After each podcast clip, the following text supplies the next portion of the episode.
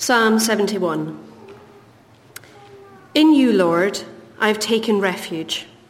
Never let me be put to shame. In your righteousness, rescue me and deliver me. Turn your ear to me and save me. Be my rock of refuge to which I can always go. Give the command to save me, for you are my rock and my fortress. Deliver me, my God, from the hand of the wicked, from the grasp of those who are evil and cruel. For you have been my hope, sovereign Lord, my confidence since my youth. From my birth I have relied on you. You brought me forth from my mother's womb. I will ever praise you. I have become a sign to many. You are my strong refuge. My mouth is filled with your praise, declaring your splendor all day long. Do not cast me away when I am old. Do not forsake me when my strength is gone. For my enemies speak against me. Those who wait to kill me conspire together. They say, God has forsaken him. Pursue him and seize him, for no one will rescue him. Do not be far from me, my God. Come quickly, God, to help me. May my accusers perish in shame. May those who want to harm me be covered with scorn and disgrace. As for me, I shall always have hope. I will praise you more and more. My mouth will tell of your righteous deeds, of your saving acts all day long, though I know not how to relate them all. I will come and proclaim your mighty acts, sovereign Lord. I will proclaim your righteous deeds, yours alone. Since my youth, God, you have taught me, and to this day I declare your marvelous deeds. Even when I am old and grey, do not forsake me, my God, till I declare your power to the next generation, your mighty acts to all who are to come. Your righteousness, God, reaches to the heavens, you who have done great things. Who is like you, God? Though you have made me see troubles, many and bitter, you will restore my life again. From the depths of the earth, you will again bring me up. You will increase my honor and comfort me once more. I will praise you with the harp for your faithfulness, my God. I will sing praise to you with the lyre, Holy One of Israel. My lips will shout for joy when I sing praise to you, I whom you have delivered. My tongue will tell of your righteous acts all day long, for those who wanted to harm me have been put to shame and confusion. Let me uh, pause those conversations for the time being um, and bring us back uh, to Psalm 71. Um, let's, uh, let's pray and ask for God's help as we uh, open it up together and let it speak to us. Father, thank you for your word. We pray. Would you fill us with your spirit now? Would you speak to us by your spirit now? And would you transform us through your word? In Jesus' name and for his glory. Amen. Me and uh, Rachel, my wife, we absolutely love the US office. Um, I, am not necessarily telling you that all of you, whatever age you are, should always watch it, but um, a friend that we trust recommended it to us, and we tried it, and we weren't sure about the first season, but then we kept going, and we just fell in love with it. it it's hilarious, and the characters, you just, you, you just love them. And so now we find that we, we cannot stop talking about it. We talk about it with each other, we send each other memes of it, and we talk about it a weird amount with the people uh, that, we, that we see, with friends. We find ourselves, we, we find someone else who loves it too, and we end up talking to them about it for half an hour about how amazing it is and why. And then when we meet people who haven't seen it, we talk to them about it too, and we tell them, oh, you, you tried an episode and you didn't like it. You've got to keep going till the end of the first season. It gets so much better in the second series. We tell them all about why it's amazing. I wonder what the things are for you that you find yourself telling everybody about. Maybe it's a TV program for you as well that you like, or maybe for you it's a bit of tech or an app that you've got you just think is genius. You don't see how anybody could live without it. Or maybe you're one of those wonderful people who actually loves your job or your subject so much that you talk about that all the time. Um, uh, whether or not people have a clue what you're on about. Um, we all have these things that we just naturally really want to tell people about. Now, don't get me wrong, I'm not saying that uh, telling people about Jesus is the same as that. It, it's a lot more complicated to talk about Jesus than recommending a TV program. There's tons more at stake. And in our culture, there are all sorts of sort of boundaries about what's appropriate and when and so on. But the question I want to ask us all this morning is, setting aside all the complications, do we want to share Jesus and what he's done for us with the people around us? Is that something we want to do? And I imagine there'll be a range of different reactions amongst us. You might be here and actually you're not a Christian yourself yet. So you feel like this doesn't really apply to you.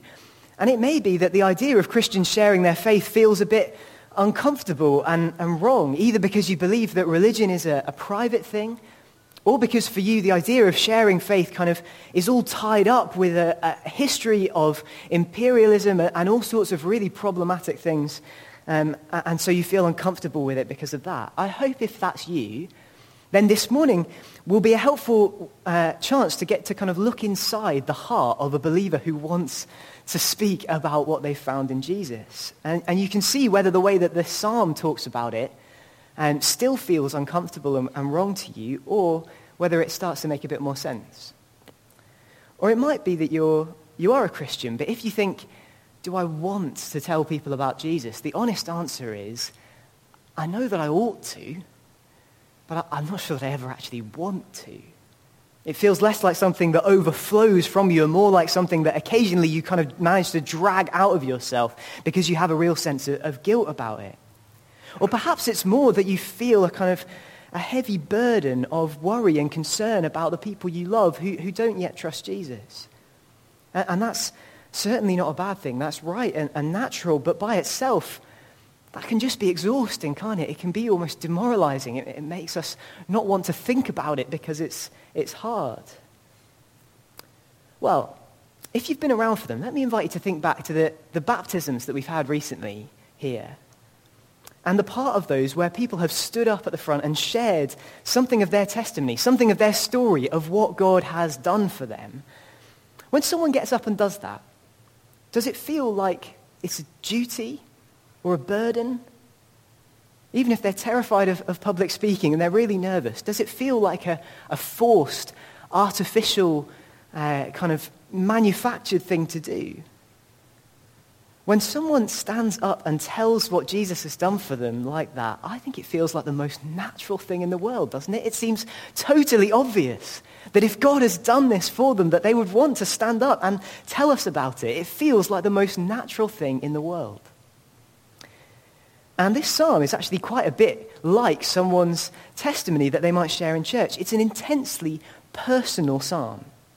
We get to overhear the psalmist's genuine, vulnerable, first person prayer to God. We get to hear him kind of going round and round three times, this rough sort of cycle from asking God for help to worshipping him for who he is and what he's like. That psalm, the psalm goes through that movement kind of three times in verse 1 to 8 and then 9 to 16 and then 17 to the end. Each time moving from prayer for help to a promise to praise God. And as we overhear this person talking to God, we get an amazing insight into what's in his heart and then what flows out from his heart. Because as Jesus said, the mouth speaks what the heart is full of. Or in some other translations, out of the overflow of the heart, the mouth speaks. Now, it's, it's quite a long psalm, and because it kind of goes round in these cycles, it repeats uh, the same themes at multiple different points, so we're not going to be able, uh, we don't have time to go through it kind of verse by verse uh, in detail and in order. But what we can do is take a closer look together at first, what's going on in his heart, and second, what flows out from his heart. What's going on in his heart, and then what comes out of it. So let's start by taking a look at what's going on in his heart. And the first thing I want us to, to see is that he is afraid. Look at verse 1. He is afraid of being shamed and attacked. In you, Lord, I have taken refuge. Let me never be put to shame. And as we go through, we get glimpses of why he's praying that. Verse 4 Deliver me, my God, from the hand of the wicked, from the grasp of those who are evil and cruel. And what are these cruel people doing to him? Well, if you look at verse 10 and 11, it seems like they are plotting real violence against him. But interestingly, the emphasis is on how they speak against me. That they're saying God has forsaken him.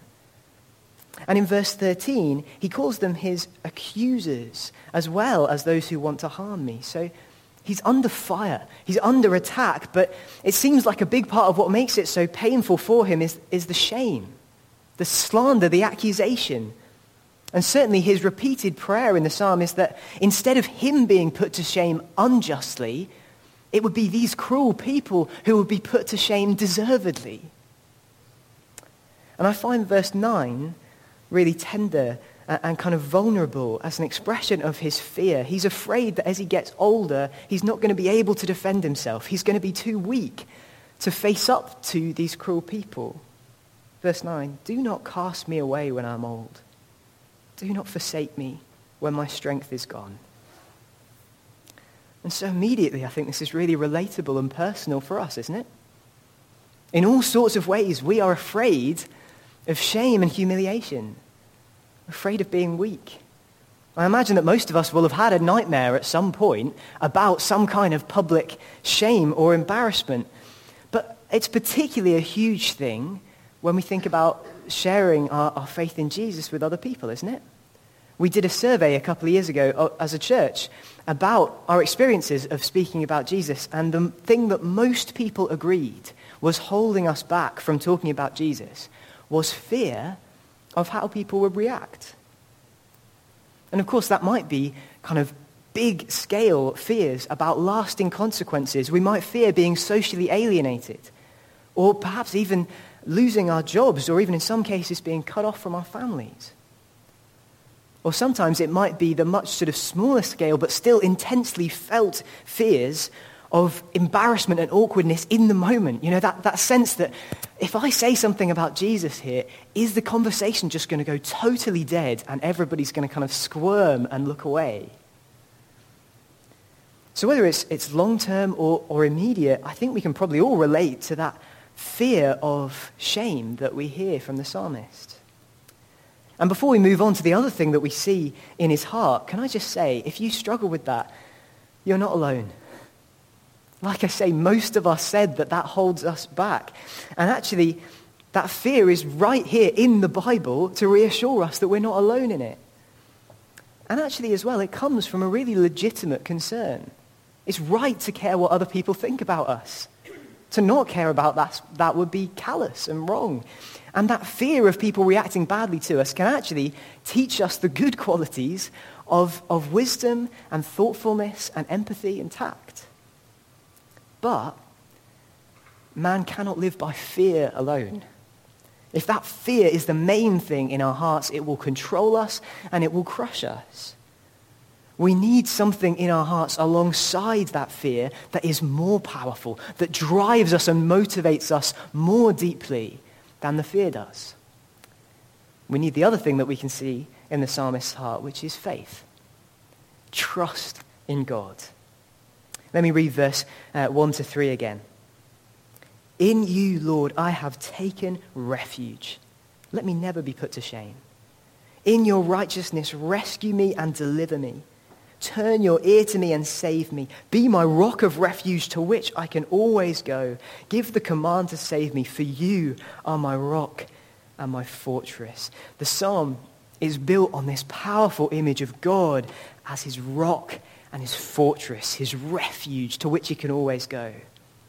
God is as reliable and trustworthy as a fortress hewn from a cliff because he cannot change and he cannot be moved. And he also says God could be trusted because of his unchanging righteousness. That's a thing this psalm comes back to again and again, and it's introduced here in verse 2. And God's righteousness here fundamentally means that God is good and loyal, and he keeps his promises. And that means he is utterly trustworthy, with all the loving loyalty and tenderness of a mother, and with all the solidity of a fortress carved into a cliff. And therefore, the psalmist says in verse 5, You have been my hope since my youth. And in verse 14, he says, And as for me, I will always have hope. I have always put my trust and my hope in you, and I will always put my trust and my hope in you because you will not change. I found it really powerful reading the pastor Charles Spurgeon's uh, comments on those verses because Charles Spurgeon struggled his whole life with intense bouts of depression and the, the dark kind of hopelessness that comes with that. But writing about verse 14, he said that hope is like a bird that can sing even when perched on a branch that's covered deeply in snow. And that's such a powerful image, isn't it? A bird is such a fragile little thing. And the weather, at least for us in Britain, is incredibly unreliable, changeable, fickle. And yet, however fragile we are, however much we're surrounded by things that change and that fail us, he says we can always sing of our hope because our hope will not change, because God will not change. So he wrote, we can always, we may always hope, for we always have grounds for it. And we will always hope, for it is a never failing consolation. So in the face of our fears, in the face even of tragedy and frustration and pain, when we feel helpless and weak like this psalmist does, even when our faith feels weak and wobbly, we can say, I might be weak, but my God is strong like a fortress. I might be fickle and faithless, but my God is righteous and loyal and faithful, and he will never abandon the one who takes refuge in him. So that's what we see in the psalmist's heart fear, but in the midst of that fear, faith, trust in the goodness and righteousness of God. So, what then do we see coming out of his heart? Out of the overflow of the heart, the mouth speaks. So, what do we see overflowing from a heart that contains those things? Well, in essence, it's two things it's prayer and it's praise. Firstly, prayer. John Calvin, the, the brilliant theologian, said, Prayer is the chief exercise of faith. And this whole psalm is an example of that. The, the psalmist is sort of climbing into the lap of a father who he trusts and pouring out his heart to him. He tells him all about what's happening. He's honest about how he's feeling and he asks him to help. I love verse 12 as a prayer. Do not be far from me, my God. Come quickly, God, to help me.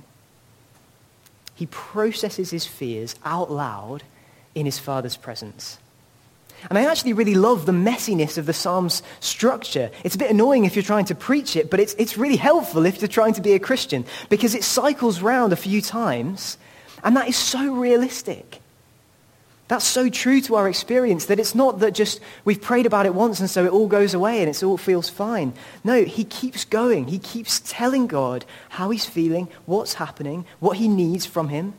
He keeps telling him why he trusts him, why God has promised to hear him and answer him, and he keeps coming all the way through that until he's got to the point of promising to praise God. And this really struck me, and I couldn't resist the alliteration of it. Hopefully, this will help it stick in our heads. The example of this psalm invites us to process our fears in God's presence until we can promise to praise him. We can do that in a specific kind of dedicated time of prayer where we, we come to God and maybe we use verses from this psalm or other psalms to, to move through this journey of telling him how we're feeling, telling him what's going on, asking for his help, and then reminding ourselves why we trust him, why we can trust him, and getting through to the point of promising to praise him for who he is. Or actually, the Psalm's really been challenging me this week to do this through the day as I notice kind of worries and fears coming up inside me to try and just immediately turn that into a prayer and say to God, I'm worried about this thing. Help me. And to quickly get, remind myself, I trust you and I will praise you. But however we do it, time and time again, this is the movement we're invited to make, to process our fears in his presence until we can promise to praise him, depending on his help. We can promise to praise him. And that's the second thing that we see flowing out of the psalmist's heart. Praise in every direction. And that's something I find so helpful and striking about this psalm. It's praise in every direction. Let me read verse uh, 14 to 18 again. And as I'm reading, try to work out which lines are about worshipping God at the temple and which are about telling other people about him. So, verse 14 As for me, I shall always have hope. I will praise you more and more. My mouth will tell of your righteous deeds, of your saving acts all day long, though I know not how to relate them all. I will come and proclaim your mighty acts, sovereign Lord. I will proclaim your righteous deeds, yours alone. Since my youth, God, you have taught me. And to this day I declare your marvelous deeds. Even when I'm old and grey, do not forsake me, my God, till I declare your power to the next generation, your mighty acts to all who are to come. It's quite difficult, isn't it? I, I love that because it's, it's definitely some of both. You know, singing God's praises to God and telling God's praises to others, but there is no clear distinction between them or separation between them at all. There's loads of different words for kind of basically speak about in those verses, and some of them are definitely kind of liturgical temple worship type words. But then something like the word for declare in verse 17, to this day I declare your marvelous deeds. Uh, and in verse 18, till I declare your power to the next generation. That word, when you look at everywhere else that it's used in the Old Testament, pretty much every time it just literally means tell. It's, it's, it comes up in all these just ordinary conversations and reports where people are just telling someone else what's happened or what's going on. It's not a very fancy or impressive word. It's just telling people. Since my youth, God, you have taught me. And to this day, I tell people your marvelous deeds. And I think that's so helpful for us to grasp.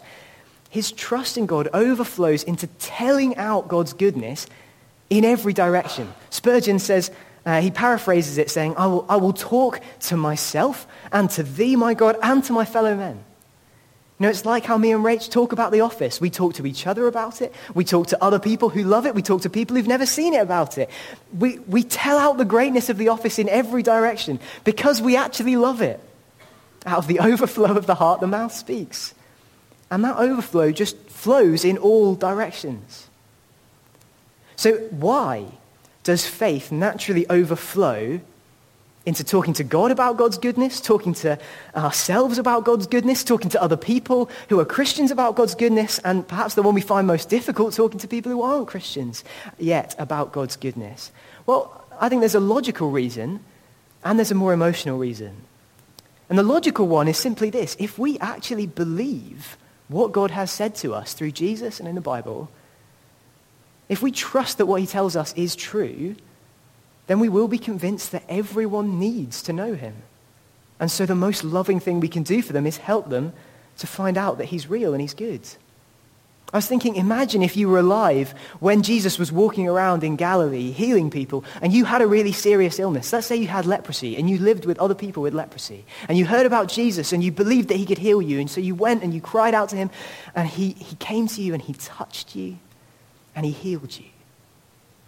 When you went back to your friends with leprosy, would you think, hmm, it would probably be a bit insensitive for me to mention it to them because faith's quite a private thing?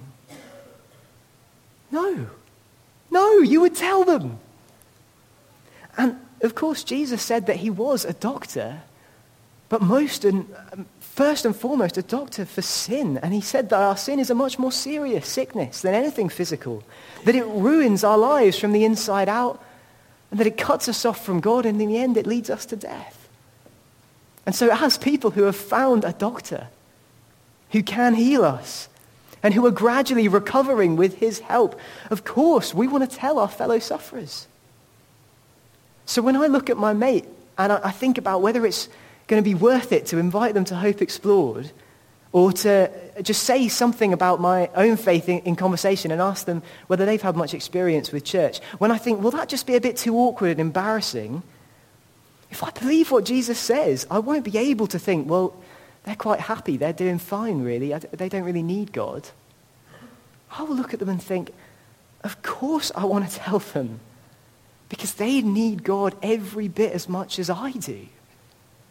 Of course I don't want to keep this to myself. I want to give them every opportunity to meet him for themselves. It's totally logical. But there's also an emotional reason. I actually uh, went to a Premier League match, uh, an Aston Villa game with Rachel's family yesterday, and I can tell you that it is normal and human when we are happy to make some noise about it. When we love something or someone, whether it's a football team or whether it's a friend or whether it's one of our kids, we want to express that to them. And for exactly the same reasons, because of joy and love and loyalty, we want other people to realize how great they are too. And so with God, the same joy and love that overflows in us singing praise to him when we gather together, that exact same joy and love also naturally overflow in wanting to talk about him with other people and with each other. Out of the overflow of the heart, the mouth speaks. So let me just as a side note encourage you, if you feel like, oh man, I'm not doing anything really to witness to God's goodness like that, actually, worship and witness are really intermingled. And as was very likely the case uh, in Jerusalem when they sang this psalm at the temple, we as a church have the absolute joy of, of welcoming regularly people uh, who are not yet Christians themselves. And if that's you here today, we're so glad that we have you with us. It's, it's wonderful that you come and join us. It's such a joy, whether you're just visiting someone or whether you're here because you're thinking these things through for yourself. And so, friends, when we come together and we worship God, that also bears witness to the goodness of God. Be encouraged every Sunday when you lift your voice to praise God, you are witnessing. You are declaring his goodness. And I think it, it's actually a really beautiful witness, a powerful testimony that God is truly worth praising for all of us, all of our different lives, all of the real struggles and, and challenges that different ones of us are facing, that for every one of us we know the same God. And we know that he is good and worth praising. But what about the rest of the week? Outside of a Sunday service, what does it look like for our faith to overflow out of our mouths with the people around us? Well, I had a really helpful conversation a while ago with one of the members of uh, the Catalyst group that meets every fortnight. And she said that the thing that's changed for her over the last kind of few years hasn't been that she's become more sort of intentional about manufacturing conversations about faith. She said, actually, what it was was that I realized that a lot of the time, I was actually filtering out stuff about God from what I was saying.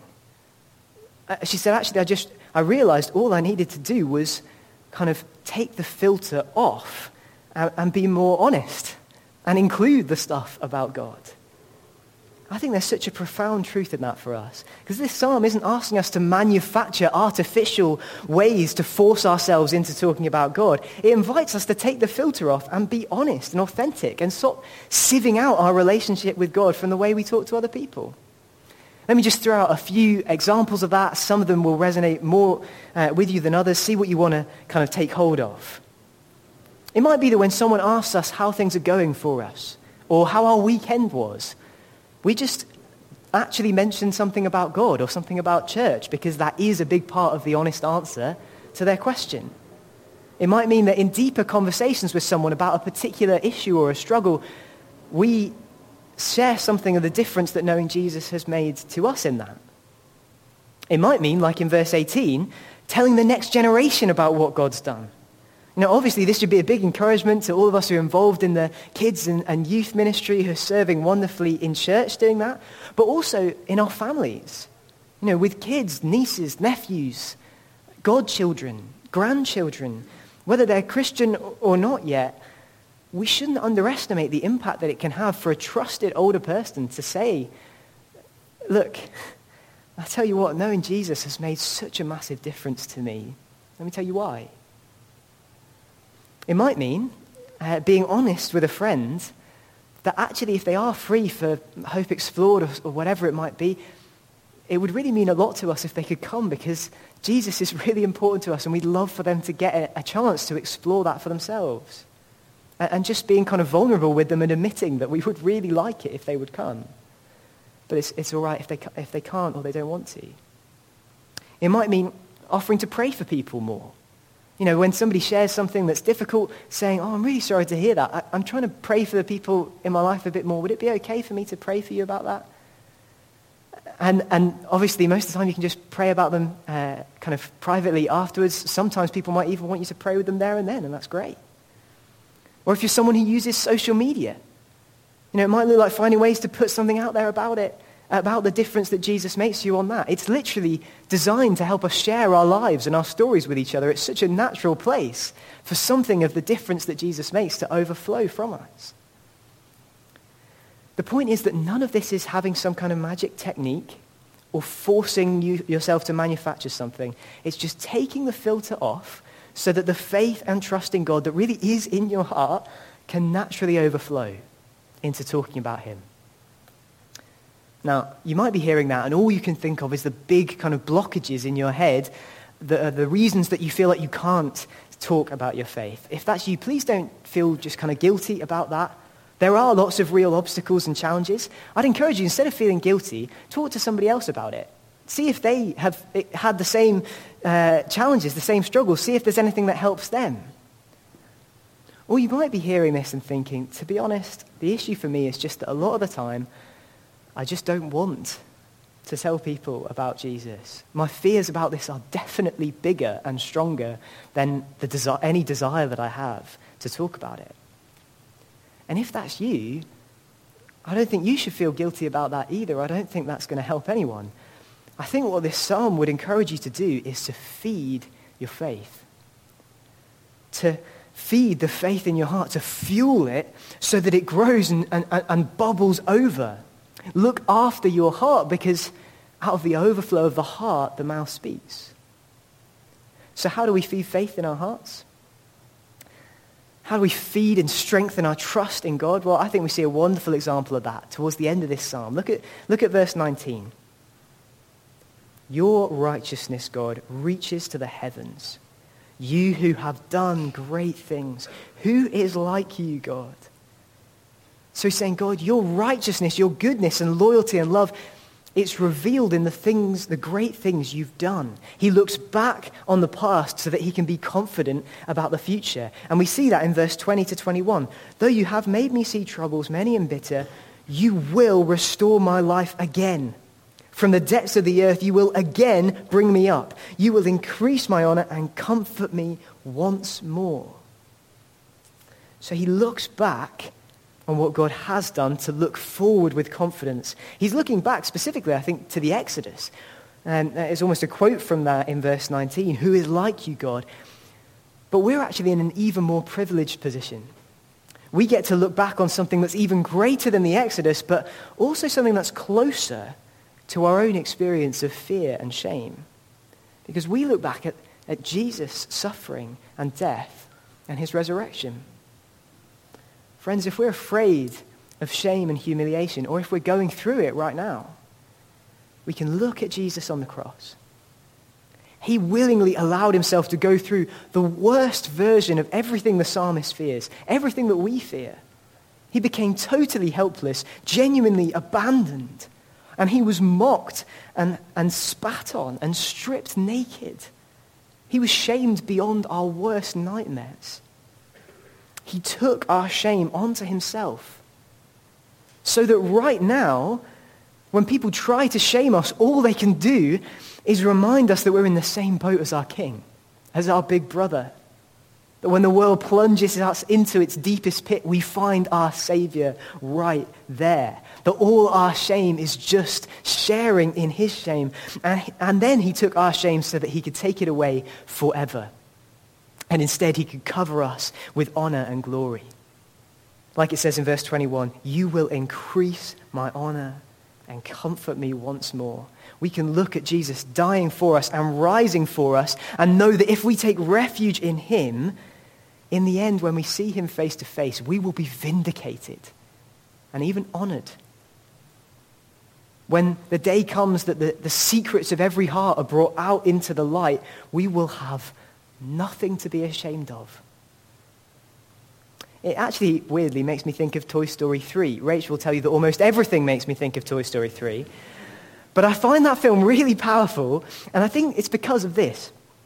All the way through the film, Woody is insisting to the other toys that they can trust their kid, Andy, that he really does care about them, he really does love them, even though he's grown up and he has to go to college. But the other toys don't believe him. So for the whole film, Woody's kind of an outsider. And, and the other people kind of turn on him. There are all these enemies attacking them, telling them that Andy does not care. But in the end, and this is a spoiler alert, but to be honest, we all knew it was coming, they get back to Andy. And because he is going to college, he does need to give them away, but he gives them to this girl called Bonnie, and there's this beautiful end scene. And when I first watched it, I was actually in bits. But Andy, he takes the toys out of the box one by one, and he shows them to Bonnie, and he tells her how brilliant they are.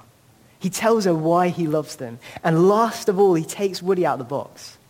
And he says, now, Woody, He's been my pal for as long as I can remember. He's brave like a cowboy should be, and he's smart and he's kind. But the thing that makes Woody so special is that he'll never give up on you. And they play with them together for one last time. Friends, it's just a tiny, silly, silly echo of what is waiting for us if we trust in Jesus. We might fear all kinds of ways of being humiliated and embarrassed and ashamed, but the truth is, right now, the God of the universe delights in us. And one day he is going to delight in us publicly. One day we're going to stand before his throne and he is going to say to us, Well done, good and faithful servant. And all of the pain of the shame and humiliation that we've ever gone through is going to melt away in the warmth of his smile. Friends, feed on that in your heart. Feed your faith on the fact of what God's already done for us in Jesus and the certainty of what he will do when we see him face to face. And let that grow and overflow. Let it overflow in prayer. Process your fears in his presence until you can promise to praise him and ask him to help you to take the filter off so that you can promise to praise him in all directions, to sing out his righteousness and to speak about what he has done for you. So in a second, I'm going to leave us just like a minute of quiet to pray and reflect on what we've heard uh, and, and to think about one of three things. If you're somebody who hasn't yet put your trust in God, let me just encourage you to spend that minute reflecting on why not. Given what God's done for you in Jesus, given how much he loves you, what is holding you back from entrusting yourself to him? Is it that you're, you're not sure that he, he's real? Is it that you're not convinced that he's trustworthy? What is it? And let me challenge you after we've sung our final hymn to, to talk about that with somebody that you trust. Ask them if they can relate to what's holding you back. Ask them if uh, they might have any thoughts about it. Or if you're a Christian, but um, you've realized that often you don't want to tell anyone about Jesus, why not take this minute to ask yourself why that is? And what you've heard from this psalm that might speak to that. You might want to reflect on how you might feed your faith in this Jesus uh, going forwards. Or thirdly, if you're thinking, yes, I do really want to tell people about this stuff, take this minute to reflect on uh, what of the, maybe of the things I've sort of suggested concretely from this psalm, what might you want to try and take up and put into practice? So then let's, give, let's have a minute just to pray and reflect, and then I'll lead us in prayer. Lord Jesus, we love you. We thank you so much that you came to face shame worse than our most horrendous nightmares. And you did it so that we would never, ever, ever be alone. And so that you could cover us with honor and comfort us once more. Help us to trust you. And please send your Holy Spirit, fill us afresh with your Spirit so that that might overflow in praise to you and praise before everyone around us. Amen.